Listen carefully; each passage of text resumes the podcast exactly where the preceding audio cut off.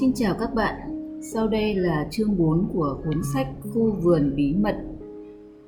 Chương 4 Martha Sáng hôm ấy, người hầu gái trẻ vào phòng Marie cởi thêm lửa trong lò sưởi và khiến nó thức giấc. Chị ta quỳ trên tấm thảm trước lò sưởi để cào than cháy dở nên gây ra tiếng động. Marie vẫn nằm, ngắm chị ta một lúc rồi đưa mắt khắp phòng. Nó chưa bao giờ thấy một căn phòng nào như thế và nghĩ rằng căn phòng này thật là lạ lùng, ảm đạm. Các bức tường đều được phủ kín bằng những tấm thảm có thêu cảnh rừng cây. Kia là mấy người ăn mặc phóng túng đứng dưới gốc cây và xa hơn nữa là bóng dáng mấy tháp canh của một tòa lâu đài. Rồi thì cảnh người đi săn, ngựa nghẽo, bầy chó săn và cả mấy phu nhân nữa. Marie có cảm tưởng như nó đang sống trong khu rừng ấy với họ. Phóng tầm mắt qua cửa sổ, nó nhận ra cả một vùng đất đai trải rộng mênh mông, dường như không có một bóng cây. Non tựa như một đại dương vô tận, màu hung đỏ và chán ngắt. Gì thế kia? Nó hỏi, chỉ tay ra ngoài cửa sổ. Ma thở, người hầu gái trẻ nhổ người nhìn lên, tay cũng chỉ theo. Ngoài kia ấy ạ? À? Chị hỏi. Phải, đấy là cánh đồng hoang. Chị đáp với nụ cười hiền hậu. Cô có thích không? Không, Marie đáp, tôi ghét nó. Chẳng qua là vì cô chưa quen ở đây đấy thôi. Marie vừa nói vừa quay trở lại trước lò sưởi.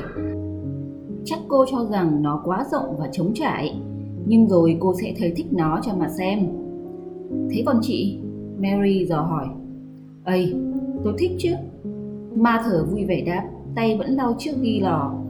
Tôi yêu nó lắm, nó chẳng trống trải tẹo nào, khắp vùng này phủ đầy những cây cỏ mang hương vị ngọt ngào. và mùa xuân hay mùa hè thì lại càng đáng yêu hơn khi thạch nam kim tước và đậu, trổ toàn hoa là hoa. Thơm tựa mật ong, không gian tràn ngập không khí trong lành, bầu trời cao vời vợi, từng bầy ong vo vo và chim triền triện thì cất tiếng hót lành lót mới dễ thương làm sao. Chà, tôi sẽ chẳng bao giờ sống xa cánh đồng hoang dù có cái gì đi nữa. Marie lắng nghe chị ta với vẻ mặt bối rối, nghiêm trang. Đám gia nhân người địa phương mà nó đã quen ở Ấn Độ hoàn toàn không giống thế này. Họ đều có vẻ khung núm và quỵ lụy, chứ không dám trò chuyện bình đẳng với chủ như thế. Họ thường chào kiểu salam và gọi chủ mình là người bảo hộ cho kẻ nghèo, cùng nhiều cái tên tương tự. Các gia nhân người Ấn được yêu cầu chỉ biết làm chứ không được thắc mắc. Chẳng lấy đâu ra thói quen nói làm ơn hoặc cảm ơn và Marie vẫn thường lăng mạ Aya của nó mỗi khi nó tức giận. Nó hơi ngỡ ngàng tự hỏi không biết cô gái này sẽ làm gì nếu có kẻ dám lăng mạ cô. Chị ta mộc mạc ưa nhìn, hồng hào và tròn lẳn, nhưng ở chị ta có một vẻ vững chãi khiến cô chủ Marie thầm nghĩ không biết chị ta có phản ứng lại nếu người sỉ nhục mình chỉ là một đứa bé gái. Chị là một người ở kỳ lạ, Marie vẫn vùi mặt trong mấy chiếc gối, nói với vẻ khá cao ngạo. Martha ngồi xổm, tay cầm chiếc bàn chải màu đen, chị bật cười không một chút bực tức. Vâng, tôi cũng biết thế, chị đáp. Nếu như có một bà lớn ở Misewate thì tôi thậm chí cũng không bao giờ được làm phụ hầu gái nữa kìa. Có lẽ tôi chỉ được làm một chân ở phòng rửa bát là cùng, mà tôi cũng chẳng khi nào được phép lên gác. Tôi quá tầm thường, thêm cái giọng Yorkshire quá nặng. Nhưng đây là ngôi nhà lạ lùng, mặc dù nó thật là tuyệt vời. Có vẻ như ông Pitcher và bà Medlock là ông bà chủ duy nhất ở đây. Ông Craven? Ông ấy chẳng bao giờ quan tâm về điều gì khi sống ở đây, mà ông ấy thì thường xuyên xa nhà. Bà Medlock vì lòng tốt đã cho tôi một chỗ ở. Bà ấy bảo tôi rằng bà ấy sẽ không khi nào cư xử như vậy nếu Mr. Watte giống như các dinh thự khác. Chị sắp thành người hầu của tôi phải không? Marie hỏi. Nó vẫn giữ cái cung cách ngạo mạn từ hồi nhỏ khi còn ở Ấn Độ. Martha bắt đầu chùi cái ghi lò lần nữa. Tôi là người hầu của bà Medlock, chị nói với vẻ cả quyết. Còn bà ấy là người hầu của ông Craven. Tôi phải làm phận sự của người hầu gái ở đây và đang đợi cô sai bảo. Nhưng cô cũng chẳng cần gì lắm thì phải. Ai sẽ mặc quần áo cho tôi? Marie đòi hỏi. Ma thờ nhỏm dậy lần nữa và nhìn trầm trọng. Chị vẫn nói bằng giọng Yorkshire nặng nặng, vẻ kinh ngạc. Rứa cô không tự lớn được hay răng? Ý chị là gì? Tôi không hiểu ngôn ngữ của chị. Ây, tôi quên khuấy đi mất, Ma thờ bảo. Bà Medlock có dặn tôi phải nói năng cẩn thận, kẻo cô không hiểu những điều tôi nói. Ý tôi là chẳng lẽ cô không tự mặc quần áo được hay sao? Không, Marie đáp một cách tức giận. Từ bé tới giờ tôi chưa bao giờ làm việc đó. Người hầu của tôi phải mặc quần áo cho tôi, đó là việc đương nhiên. Chà, ma thật thốt lên, rõ ràng không chút ý thức rằng mình đang hỗn láo. Thế thì đến lúc cô phải học rồi đấy. Cô không thể cứ trẻ con mãi như thế được. Tự làm lấy một chút việc sẽ tốt cho cô đấy. Mẹ tôi luôn bảo bà không tài nào hiểu nổi tại sao trẻ con các nhà quyền quý lại không thành người tử tế được. Khi mà cái gì cũng phải bảo mẫu, nào giặt rũ, nào mặc quần áo, nào đưa đi dạo, như thể đó là những chú chó con vậy. Thật khác hẳn ở Ấn Độ. Cô chủ Marie nói với vẻ khinh khỉnh. Khác hẳn đấy, nó thấy khó mà có thể chịu đựng điều này. Martha cũng chẳng vừa. Ờ, tôi cũng thấy khác hẳn. Chị trả lời với vẻ thông cảm. Tôi dám nói rằng chẳng qua ở đó có quá nhiều người da đen, lại có ít người da trắng đáng kính. Lúc nghe nói cô sắp từ Ấn Độ trở về, tôi cứ ngỡ là cô là người da đen cơ đấy. Từ trên giường, Mary ngồi bật dậy cáo tiết. Cái gì? Cái gì? Chị nghĩ tôi là người bản xứ chắc. Chị, chị là đồ con lợn. Ma thở nhìn nó chòng chọc, trông vẻ mặt thật giận dữ. Cô vừa nói ai là con lợn đấy. Cô không cần phải bực bội đến thế. Đó không phải là cách nói năng của một tiểu thư. Tôi chẳng có vấn đề gì với đám da đen ấy. Khi đọc về họ trong sách cổ, ta chỉ nhận thấy họ là những người vô cùng mộ đạo. Ta luôn đọc thấy lời dạy rằng người da đen cũng là con người và là anh em với ta. Tôi chưa bao giờ gặp một người da đen và tôi rất sung sướng khi nghĩ rằng tôi sắp được gặp họ một ngày gần đây. Lúc tôi vào nhóm lửa phòng cô sáng nay, tôi đã rón rén tới bên giường cô và nhẹ nhàng kéo tấm chăn để ngắm cô. Thì ra cô là... Tôi thất vọng quá, cũng chẳng đen hơn tôi là mấy. Có thế mà cô cũng hét lên. Marie không thèm kiềm chế cơn thịnh nộ và nỗi bẽ bàng của nó. Chị nghĩ tôi là bọn dân bản xứ à? Chị dám thế à? Chị không hiểu chút nào về dân bản xứ hết. Chúng không phải người, chúng chỉ là bọn tôi tớ, lúc nào cũng phải cúi đầu chào lại người ta. Chị không hiểu gì về xứ Ấn Độ hết, chị chẳng biết cái quái gì cả.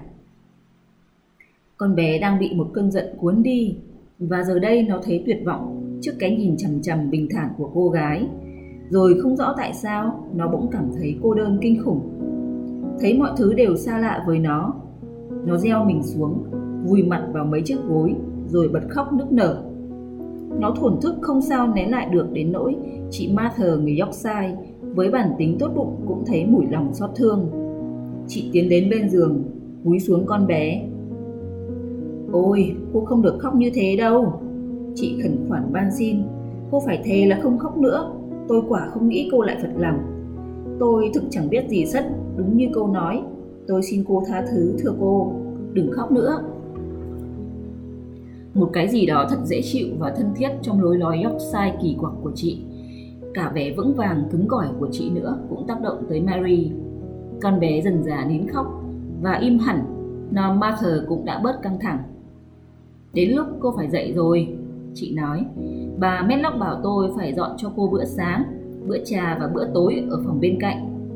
Nơi này đã được sửa lại thành phòng trẻ cho cô. Khi cô ra khỏi giường tôi sẽ giúp cô mặc áo nếu cô không thể cài các khuy sau lưng được. Cuối cùng Marie quyết định ngồi dậy.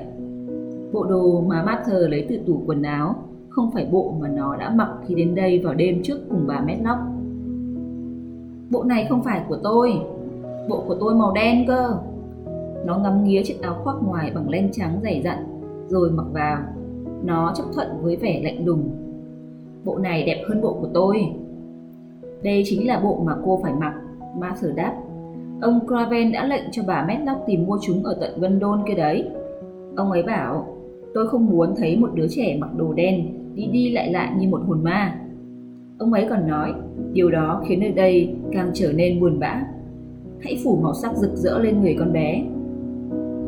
Mẹ tôi bảo bà hiểu ý ông ấy muốn nói gì. Bà luôn hiểu suy nghĩ của người khác. Bà không bao giờ giữ màu đen bên mình. Tôi căm ghét những thứ màu đen, Mary bảo. Việc mặc áo quần cũng giúp cả hai hiểu ra một điều gì đó. Martha đã từng cài khuy cho các em gái bé bỏng của chị và cả mấy đứa em trai nữa. Nhưng quả thực chị chưa bao giờ thấy một đứa trẻ nào cứ đứng ngây ra chờ người khác làm mọi việc thay cho nó như thể nó chẳng có tay chân vậy. Tại sao cô không tự đi giày vào? Cô bảo nó vì thấy Marie vẫn không hề nhúc nhích hai chân. Aya của tôi phải làm việc ấy. Marie trả lời, vẫn nhìn chằm chằm. Đó là tục lệ. Nó rất hay nói thế, đó là tục lệ. Ngay cả đám gia nhân bản xứ cũng thường nói thế. Giá có ai bảo nó là một việc gì mà ông bà tổ tiên nó đã không làm từ hàng ngàn năm qua, thì hẳn họ sẽ trừng mắt giận dữ với người đó và bảo, đấy không phải là tục lệ. Và người đó hiểu ngay rằng nên kết thúc chủ đề đó đi cho xong. Làm gì có cái lệ là cô chủ Mary phải tự làm mọi thứ ngoài việc đứng để người ta mặc áo quần cho mình như một con búp bê. Nhưng trước khi vào bữa sáng, nó đâm ra hồ nghi, không rõ cuộc đời ở trang viên Missewate này liệu rồi có dạy cho nó vô vàn những điều hoàn toàn mới mẻ như đi giày, đi tất, rồi nhặt những vật đánh rơi. Nếu Martha được dạy dỗ đúng đắn để làm hầu gái cho một tiểu thư trẻ, thì chị ta cần phải khúm núm và cẩn thận hơn mới phải. Chị ta cũng nên hiểu bổn phận của mình là trải tóc, đi giày, nhặt đồ vật và để gọn chúng lại. Nhưng dẫu sao thì chị ta cũng chỉ là một con người mộc mạc chất phác vùng Yorkshire sinh ra trong một túp lều danh, nơi vùng đất hoang vu với một bầy lít nhít em trai, em gái. Cái đám chẳng dám mơ đến gì khác ngoài việc tự mình làm mọi thứ và hầu hạ lũ em vẫn đang chập chững tập đi và ngã nhào. Nếu Marie Lennox là một đứa trẻ biết đùa thì hẳn nó sẽ bật cười trước sự mau mồm mau miệng của Martha. Nhưng Marie vẫn chỉ nghe chị với vẻ lạnh lùng và ngạc nhiên trước cử chỉ thoải mái của chị. Thoạt đầu, nó chẳng mấy quan tâm nhưng dần dà khi chị cứ huyên thuyên trò chuyện với vẻ hồn nhiên thân mật thì Marie bắt đầu chú ý tới những điều chị nói. Ôi, cô nên gặp tất cả bọn tôi, 12 người chúng tôi. Cha tôi chỉ kiếm được 16 xi linh mỗi tuần. Tôi có thể nói với cô rằng với số tiền đó, mẹ tôi chỉ đủ lo cháo đặc cho cả nhà. Bọn trẻ cứ chạy đùa trên cánh đồng hoang vu đó cả ngày. Mẹ tôi bảo chính không khí của đồng hoang đã vỗ béo chúng Bà còn bảo bà tin rằng chúng ăn cỏ như loài ngựa hoang ấy. Thằng Dickon nhà tôi năm nay đã 12 tuổi. Nó cũng có một con ngựa con mà nó luôn bảo là của riêng nó. Cậu ta kiếm được con ngựa đó ở đâu? Marie hỏi. Thằng Dickon tìm thấy con ngựa từ lúc còn bé tẹo trên cánh đồng hoang cùng với mẹ của nó và từ đó Dickon làm bạn với nó cho nó ăn vụt bánh lại tìm cỏ tươi cho nó con vật tỏ ra mến thằng bé lẽo đẽo theo Dickon suốt ngày, rồi cho nó ngồi lên lưng. Dickon là một đứa tốt bụng nên súc vật đều yêu mến nó. Mary chưa bao giờ có được một con vật cưng của riêng mình và đã luôn nghĩ rằng nó nên có một con. Bởi vậy nó bắt đầu cảm thấy hơi thinh thích thằng Dickon.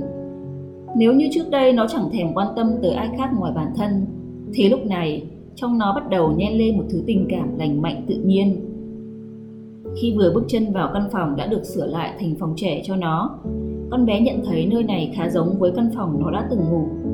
Đây không phải căn phòng dành cho trẻ con, mà cho một người trưởng thành, với dăm ba bức tranh cổ u ám trên tường và đây đó vài chiếc ghế cổ bằng gỗ sồi nặng trịch.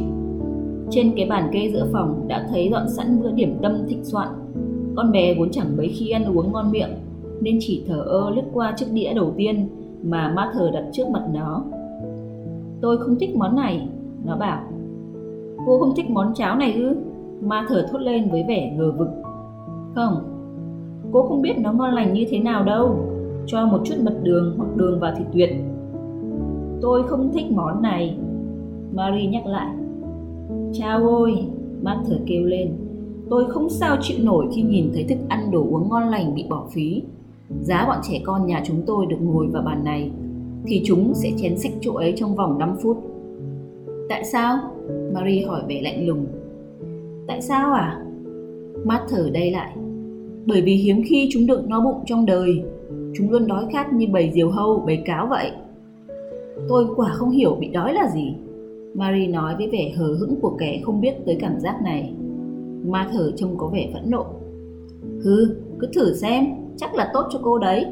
Tôi thì thấy quá rõ Chị nói toạc ra, tôi không đủ kiên nhẫn với những người chỉ ngồi dương mắt nhìn bánh mì với thịt ngon lành. Trời ơi, tôi chỉ ao ước Dickon, Finn, Jane và những đứa còn lại có được những gì tại đây. Sao chị không mang về cho họ? Mary gợi ý. Những thứ này không phải của tôi. Martha trả lời thẳng thắn. Và lại, hôm nay cũng không phải là ngày về nhà của tôi. Tôi được phép về nhà mỗi tháng một lần, coi như ngày nghỉ. Lúc ấy, tôi về ngay nhà và dọn dẹp nhà giúp mẹ, để bà có được một ngày nghỉ ngơi.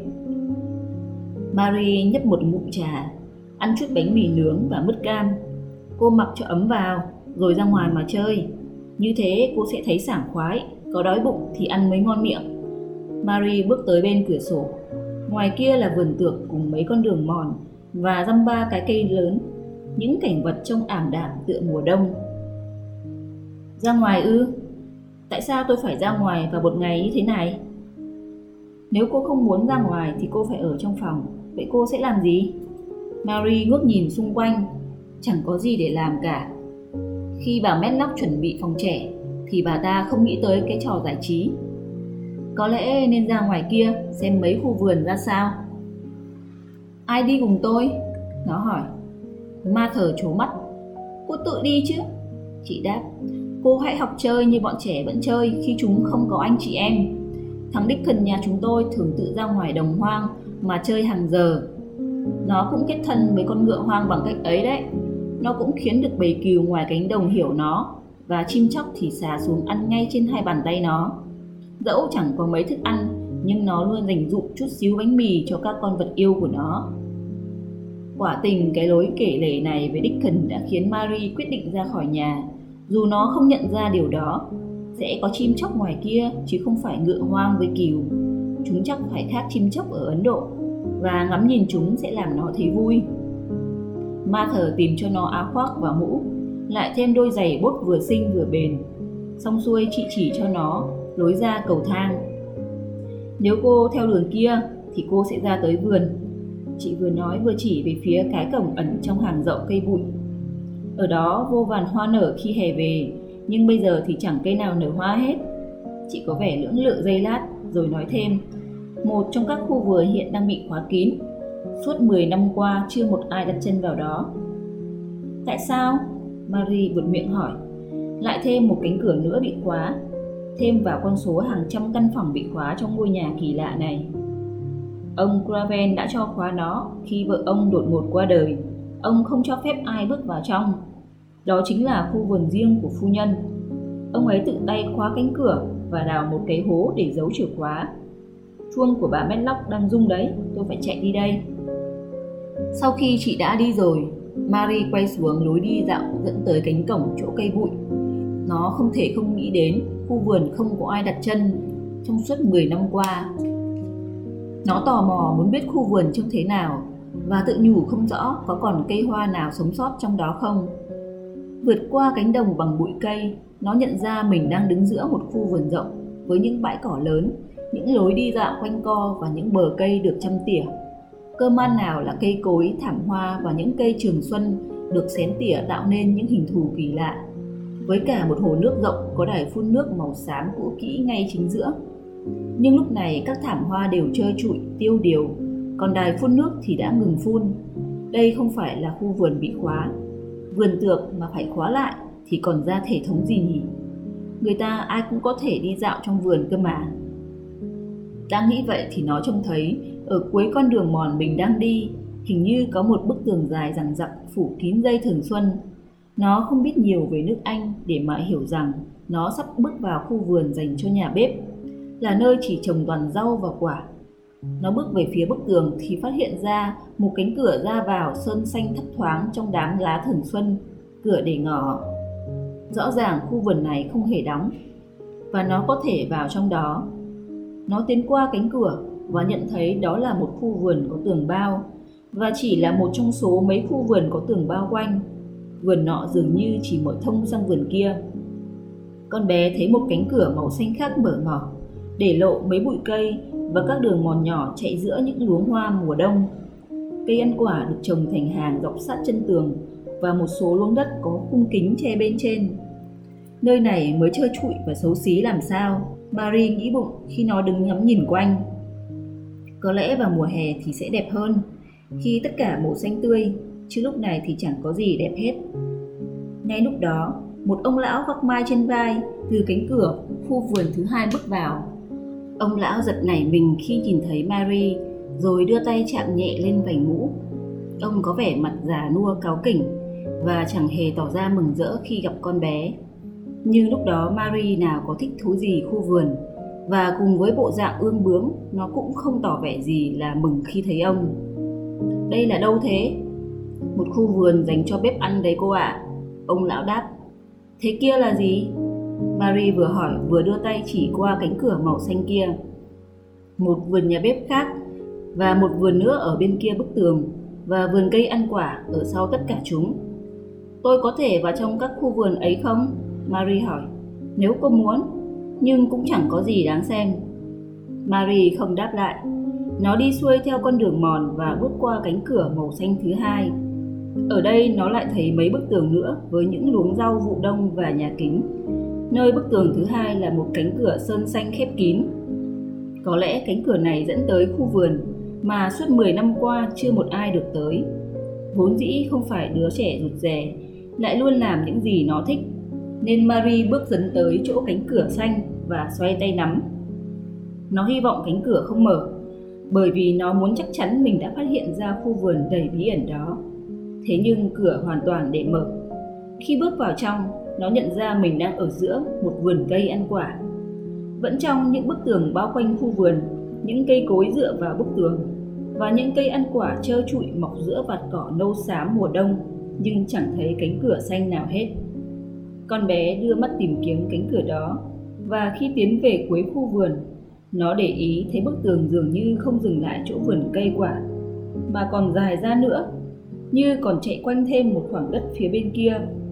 Từ đây trông rõ mấy ngọn cây bên bờ tường và khi đứng im, nó trông thấy một con chim có bộ lông ức đỏ rực đang đậu trên cành cao nhất trong mấy ngọn cây.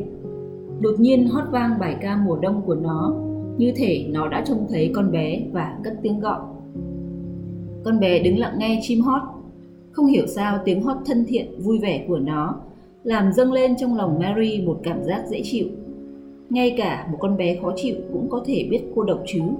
Và ngôi nhà đồ sộ khép kín này, cánh đồng hoang trơ trụi này và cả những khu vườn trống trải rộng mênh mông này nữa đã khiến cho sinh linh đó cảm thấy như thể không gì còn tồn tại trên thế giới này ngoài bản thân nó. Nếu là một đứa trẻ được yêu thương thì có lẽ nó đã đau lòng lắm. Nhưng dù chỉ là cô chủ Marie ngang ngược thôi, nó cũng cảm thấy cô độc lắm rồi. Và con chim nhỏ có bộ lông ức đỏ tươi kia đã khiến cho khuôn mặt non nớt cáu kỉnh của con bé khẽ nở một nụ cười. Marie lặng người nghe con chim hót cho tới khi nó vỗ cánh bay đi nó chẳng giống một loài chim Ấn Độ nào cả. Con bé thấy thích và tự hỏi liệu có còn được gặp lại nó không. Biết đâu con chim ấy lại sống trong khu vườn bí mật và biết nhiều chuyện về khu vườn cũng nên. Có lẽ chẳng có việc gì làm nên con bé cứ nghĩ mãi về khu vườn bị bỏ hoang. Nó tò mò về khu vườn và càng muốn xem khu vườn trông ra sao. Vì cớ gì mà ông Archibald Craven phải vùi chìa khóa xuống đất nếu ông ấy yêu thương vợ đến vậy, thì sao lại ghét khu vườn của bà? Nó tự hỏi không biết mình có nên gặp ông ấy hay không, nhưng nó biết rằng nếu cô gặp thì nó sẽ chẳng thích ông, và hẳn ông cũng chẳng mến nó, và nó sẽ chỉ đứng mà nhìn ông chòng chọc, không nói một câu, mặc dầu nó thèm đến chết đi được muốn hỏi tại sao ông lại làm một việc kỳ dị như thế. Mọi người chẳng bao giờ ưa mình, và mình cũng chẳng bao giờ ưa họ, nó nghĩ mình cũng chẳng bao giờ biết nói năng như bọn trẻ nhà Crawford. Chúng nó lúc nào cũng nói cười và làm ầm ĩ cả lên. Con bé chợt nhớ tới con chim ức đỏ và cách con chim hát bài ca như để dành cho nó.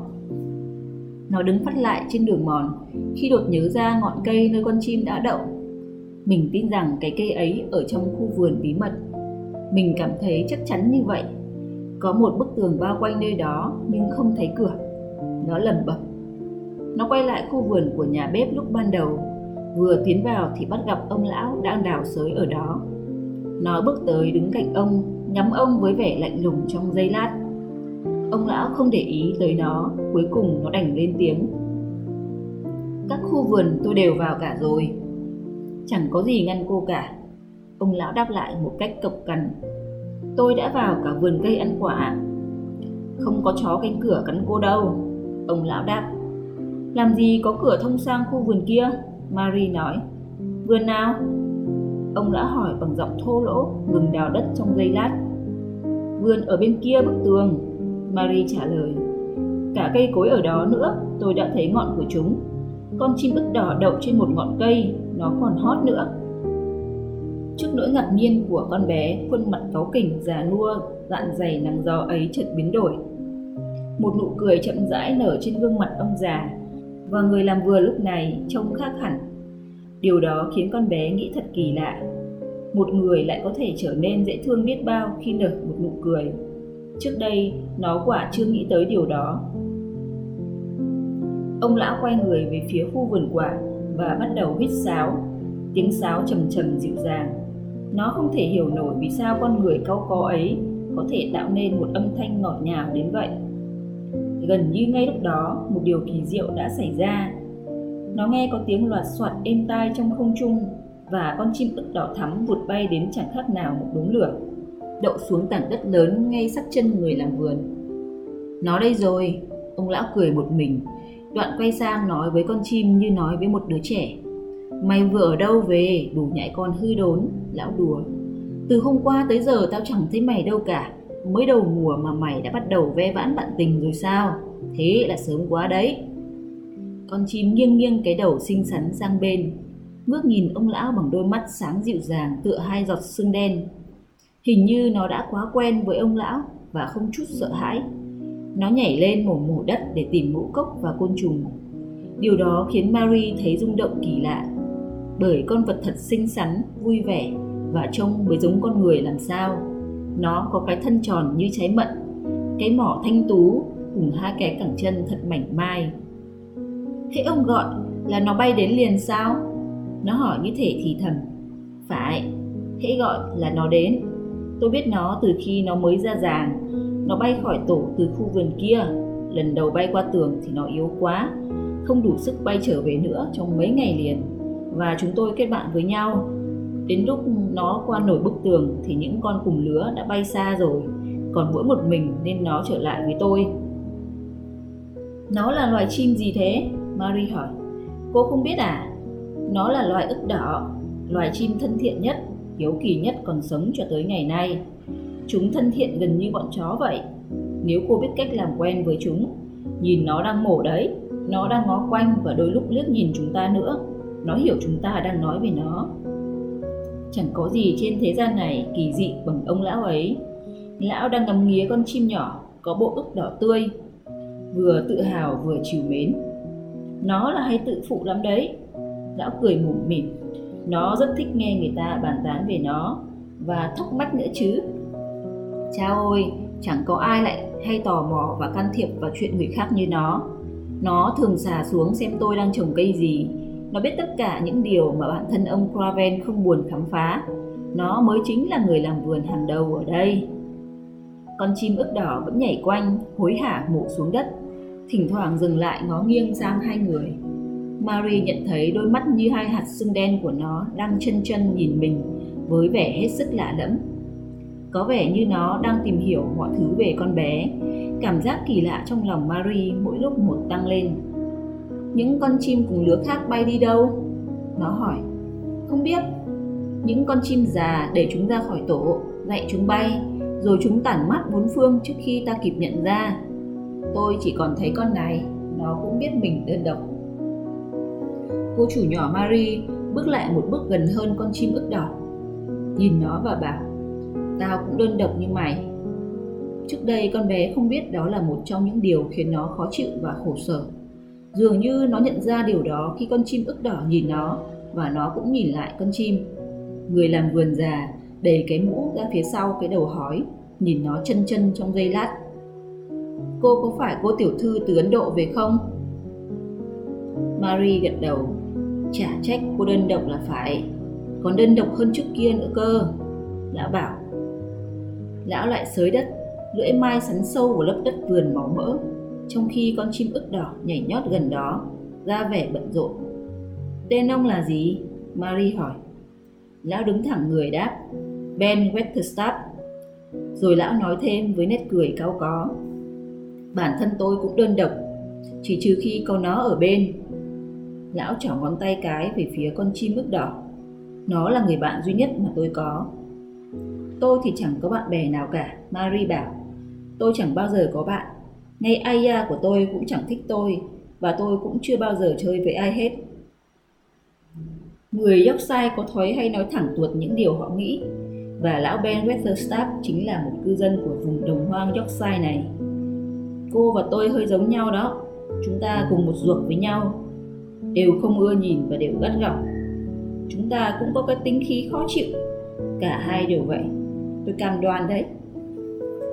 Nói thế thật là thẳng, và Marie Nenok chưa bao giờ được nghe sự thật về bản thân nó.